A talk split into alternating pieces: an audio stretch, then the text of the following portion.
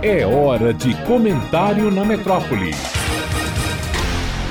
Mato tem olho, parede tem ouvido. Dona Dite advertia nas suas conversas que o segredo não é seguro, porque toda conduta, por mais sigilosa que seja a sua prática, há sempre uma forma de ser descoberta. É o caso da reforma tributária, que no comentário anterior aqui lembrou-se que o relator na Câmara dos Deputados somente deu a conhecer o seu texto a alguns parlamentares do seu grupo.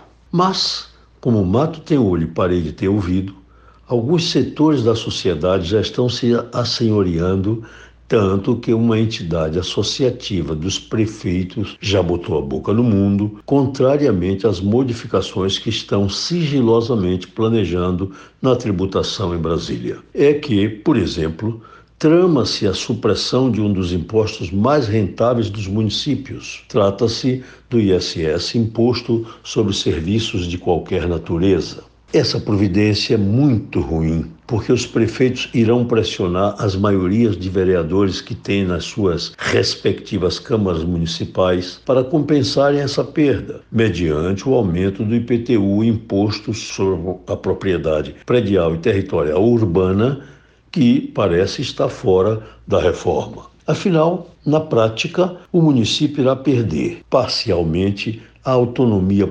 política, uma vez que, com ou sem o Conselho Federativo, que se planeja formar com a participação da União, dos estados e dos municípios, a chave do cofre irá mudar de mão. Governadores e prefeitos terão de depender do governo federal. Ora, tudo na vida social brasileira passa-se no território do município, que por isso terá de ter recursos financeiros para atender às necessidades dos seus habitantes. A autonomia política é tanto mais efetiva quanto maior for a suficiência de recursos financeiros arrecadados diretamente da população e não dependendo da União. Fui prefeito de Salvador há 45 anos atrás e sei bem como sofri na busca dos recursos financeiros nos gabinetes de autoridades federais que ficavam no Rio de Janeiro e em Brasília.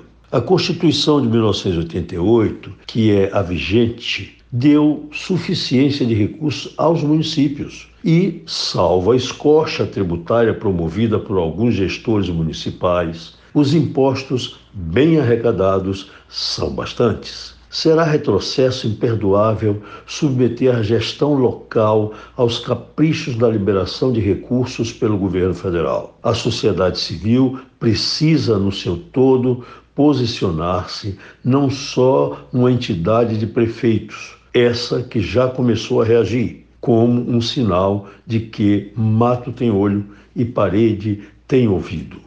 Edivaldo Brito, para a Rádio Metrópole.